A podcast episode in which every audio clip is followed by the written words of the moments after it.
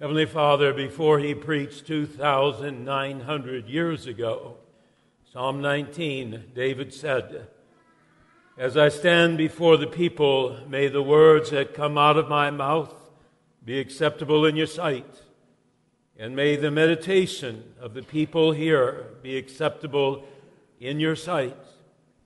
Not a bad thing to request 2,900 years later words and meditation, blessed by you, acceptable in your sight.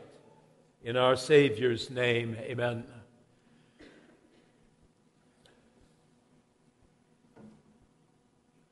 Bethany, suburb, Jerusalem. Climb up the hill three quarters of a mile, and when you've reached the top of the hill, you may be gasping for breath a little bit, steep climb, but then you are in the village of Bethany. There are five events mentioned in the Bible pertaining to Jesus' activity in that suburb. One of them, the raising from the dead of Lazarus. One of them, the anointing of Jesus' feet with oil by the dear lady whom we shall speak of today, her name being Mary, sister of Martha. The episode I wish to address takes place six months before the Passion of our Lord. But that which takes place six months before his Passion influences to a larger degree than is imaginable. What happens six months later? She does something on this day in Bethany. She hears something on this day in Bethany from the one who is the Son of God. And six months later, she remembers as if it was yesterday she remembers what he said, what occurred during this event in Luke chapter 10.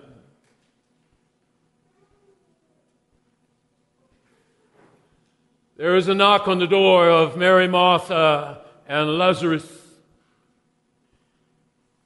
And when Martha opens the door, there stands in front of her Jesus. It's an unexpected visit. There he stands, a rabbi, a teacher from Nazareth. His ministry is now the two and a half year mark. By this time, he's done many, many miracles, 35 recorded, hundreds not recorded. The lepers are still being cleansed. The deaf still hear, the crippled still walk, the dead are still raised. And he continues to do what he did from the very beginning. He is teaching his word and his promises to anyone who will hear. When he comes to the door of Mary, Martha, and Lazarus, the two sisters knew who he was. They were glad to welcome him into their home. That was certainly not a given.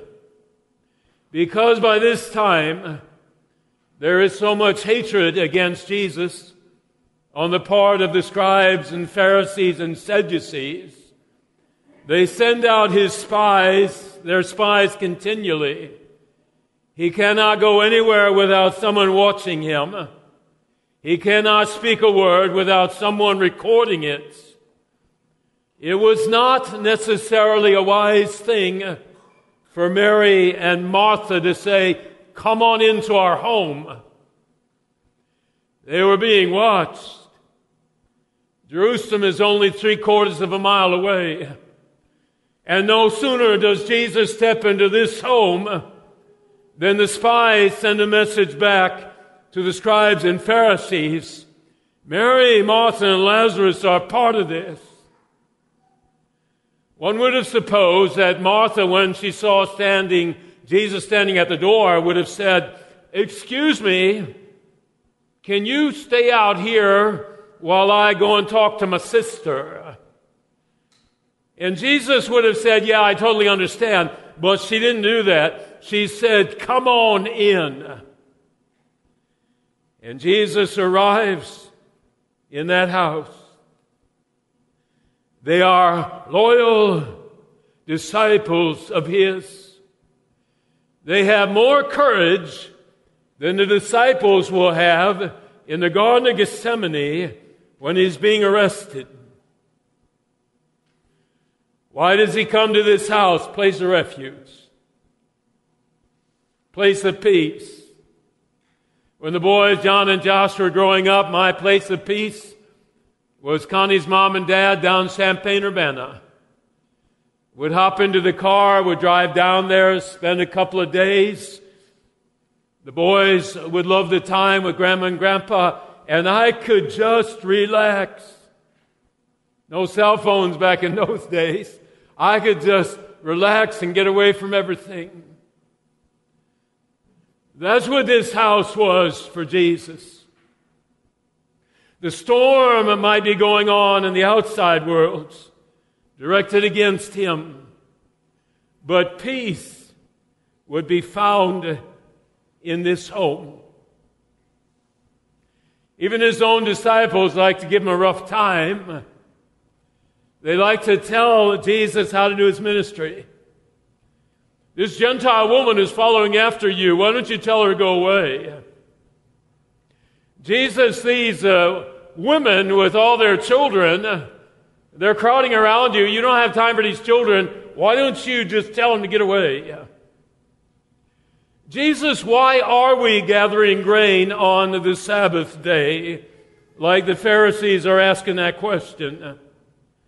And the biggest one of all, them saying to Jesus, We are tired of hearing you talk about your death in Jerusalem. Talk about a downer with all your power. You should be talking about the earthly kingdom that we're talking about. Stop talking about the crucifixion. And it was at that point that Jesus said to Simon Peter, Get away from me, Satan. You don't understand the purpose of God. Disciples would egg him on a little bit. And then you had the outright hatred coming from the scribes and Pharisees. Let me go into this house. I can have a couple of hours of peace. But that didn't happen. Story in Luke 10. Two different temperaments, Mary and Martha.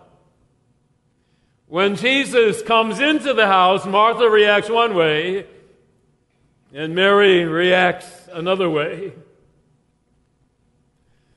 Martha's in the kitchen fixing a meal. When Connie fixes meals, when the uh, grandkids are coming over, Josh and Rachel, and there's six extra faces in the house. Uh, that's not a 15 minute or half hour process. Okay? Like that's a, that's like a four or five hour process. Only thing I do is popcorn and peanut butter, and that's about five minutes. But when you fix this meal, it takes a bit of time. Martha knows that Jesus is here. She heads to the kitchen and she works feverishly. The food, the napkins, preparations.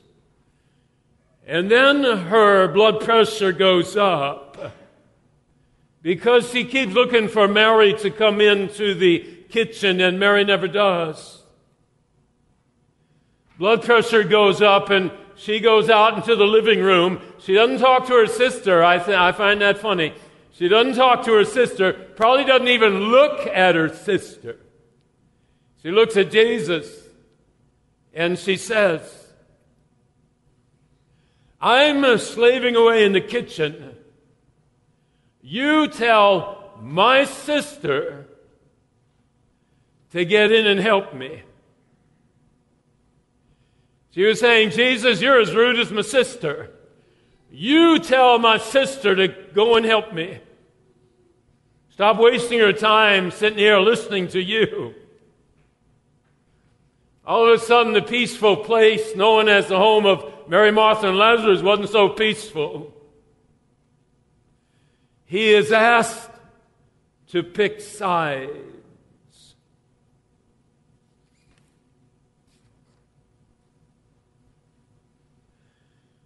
How do you serve the Lord? How do you serve the Lord? Martha says, serve the Lord by working.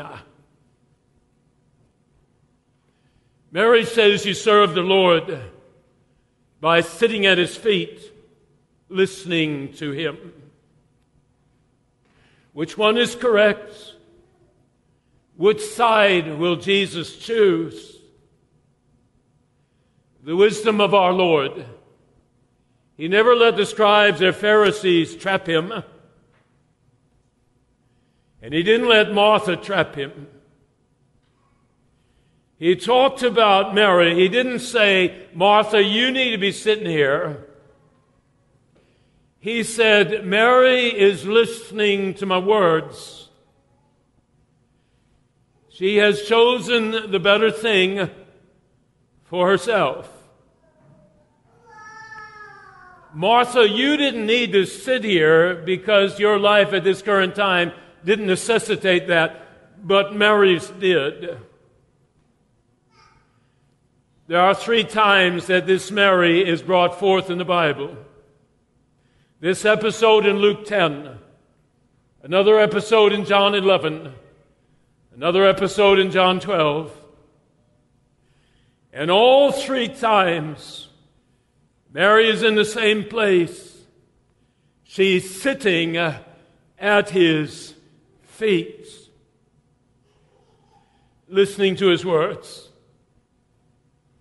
In John chapter 11, her brother Lazarus has died. And when Lazarus dies and Jesus comes down, Martha, with her temperament, uh, she stands in front of Jesus and ridicules him publicly, where everyone can hear her chewing him out. She says to him, If you'd come right away, still be alive. Mary, with her temperament, goes to Jesus, Jesus privately, whispers in his ear, Why didn't you come right away? He'd still be alive if you had. And then the Bible says in John chapter 11, when she said that to Jesus, she knelt down at his feet, waiting for him to speak. In John chapter 12, it is two days after he raises Lazarus from the dead. There is a feast of celebration over this miracle. It's taking place in the home of Simon the leper, someone that Jesus had healed. Simon the leper is friends of Mary and Martha. How do we know? Because Martha was in Simon's house serving the meal. And where was Mary? Sitting at Jesus' feet, pouring perfume on his feet drying those feet with her hair. Three times, Mary, three times sitting at his feet. I read a joke about Mary and Martha. If they had been on the Titanic, Mary would have said, Let's sit and pray. And Martha would have said, Let's run to the lifeboat. How do you serve the Lord? Are you serving Him right now? The 1400 that'll be listening online later today or later this week, are you serving the Lord right now by listening to Him? And the answer is powerfully, you're serving Him. Hebrews 11:6. What one thing pleases God that you believe he's real. When Pastor Shaw and I preach to you, when you're studying his word in your small groups, When the hymn writer writes the hymn that we sang today that's 400 years old, am I reading you about Aesop's fables? Are these myths or legends or fairy tales? You believe that God is real. That is why you worship Him. The people that we have in the bulletin that we're going to pray over, they believe that God is real. That is why they want their situations lifted up to God.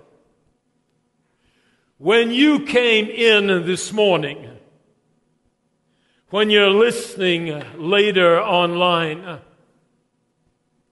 you are serving God. God was bold enough to say in Hebrews 4 9, there remains a Sabbath day rest for the people of God. They ought to rest from their own labor, sit at my feet, and listen to me. And then Hebrews 4 9 says, God labored for six days, and on the seventh day he rested. Hebrews 10 Do not forsake the assembling together of my people, but being encouraging one another by sitting at my feet. Isaiah 40, 29, I've mentioned it perhaps too many times since January 1st. Even young men, even middle aged men, even old men, even young women, middle aged women, and elderly women, even they grow tired and weary. Even they stumble and fall. But for those who sit at Jesus' feet, for those who wait upon His word, He'll renew their strength. And when they've sat at his feet and when they've been renewed by his word, then they're going to soar like eagles. Then they'll run to do his work and not grow weary. They'll run to do his work and not grow faint. Are you serving him right now? Yes because you're drinking in His Word. Woman at Sychar's well comes to Jesus. Jesus said, Give me a drink, please. And the end of the conversation, Jesus says to her, If you knew the water that I had to offer, if you drank of the living water I have to offer, it's right here, you guys, in this book. If you drink of the water I have to offer, you never thirst again. She sat at his feet. She listened to his words.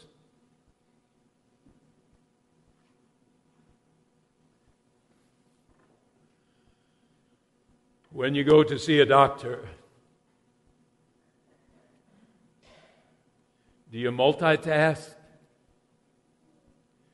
When you go to see your doctor, are you sitting there thinking about your grocery list? Stuff you got to do after you see the doctor. No, you're not. You hang on every word that doctor says. You ask a friend to come along or a spouse to come along because you want two ears listening to what the doctor says. When you see your oncologist, are you multitasking? Is your mind somewhere else and your body's in front of the oncologist? I don't think so. Listen to every word he says. The car mechanic, the plumber, the electrician, the guy fixing your roof, your lawyer, your tax accountant. Are you multitasking? Or are you listening to every word they say? You know the answer to that. Mary is sitting at his feet. She's quiet. Her mind is quiet. She's not arguing with Jesus. She's not debating. She's not suggesting things to him. She's not throwing her two cents worth in. She's listening to every word he says. She's at his feet. She's very close to him. She's not in the next room. She's not saying, Hey, Jesus, I'm, I'm helping Martha here putting the napkins down, but you go ahead and talk because I can do both things at the same time. She's not doing that. She's listening, full attention, drinking in his words. And what is she listening to? His word. Your minister is a kind of strange dude.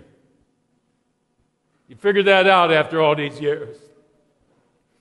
When I sing a hymn, the two hymns we just sang, I told you last week I look at when they were written.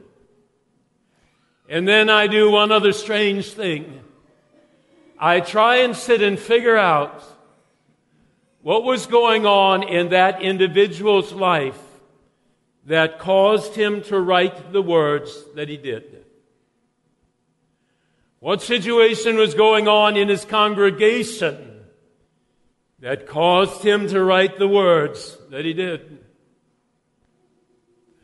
I wish I knew what Jesus and Mary were talking about in that house. But I do know this. Six months later, Lazarus becomes ill. My supposition has always been, John chapter 11, they call the doctors out from Jerusalem. They take one look at him and they say, the illness is unto death. And there Mary and Martha stand, staggered by this news. Mary turns to Martha. Has to be that way. Mary turns to Martha and says to her, We know somebody. I've been sitting at his feet. This one we know cleanses lepers. The blind see, the crippled walk, the deaf hear, the dead are raised. Martha, let's hire a messenger, send him up to get Jesus from Galilee. Let's bring him back down. And Lazarus will live another 50 years. And for perhaps the first time in her life, Martha said to Mary, Great idea. And they brought Jesus. By the time Jesus come, Lazarus already gone. And you know the end of that story, raised him from the dead. What Mary heard six months earlier became everything to her six months later. Because when she faced the greatest horror in her life, she remembered every word that Jesus had spoken. I had a gentleman call me about 10 days ago. He said to me,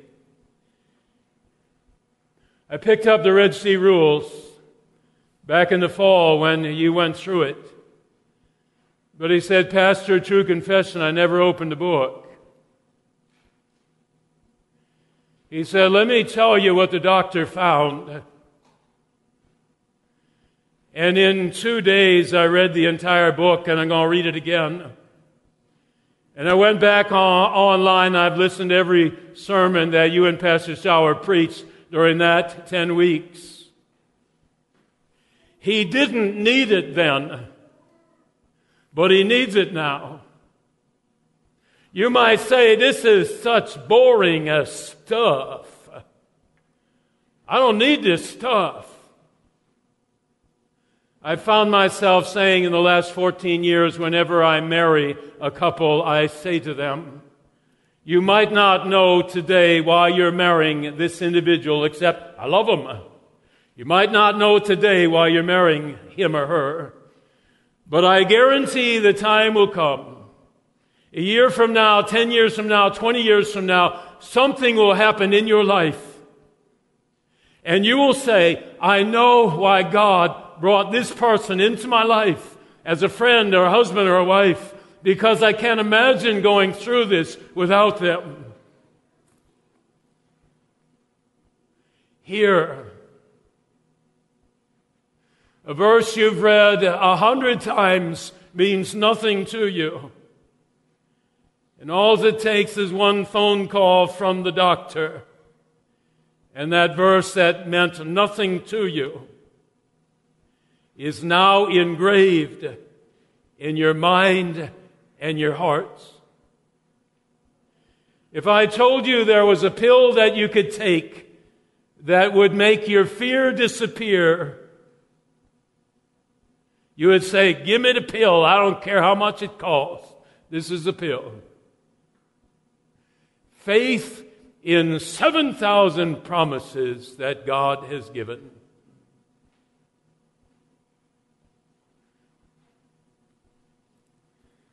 You honor him and serve him by listening to his word.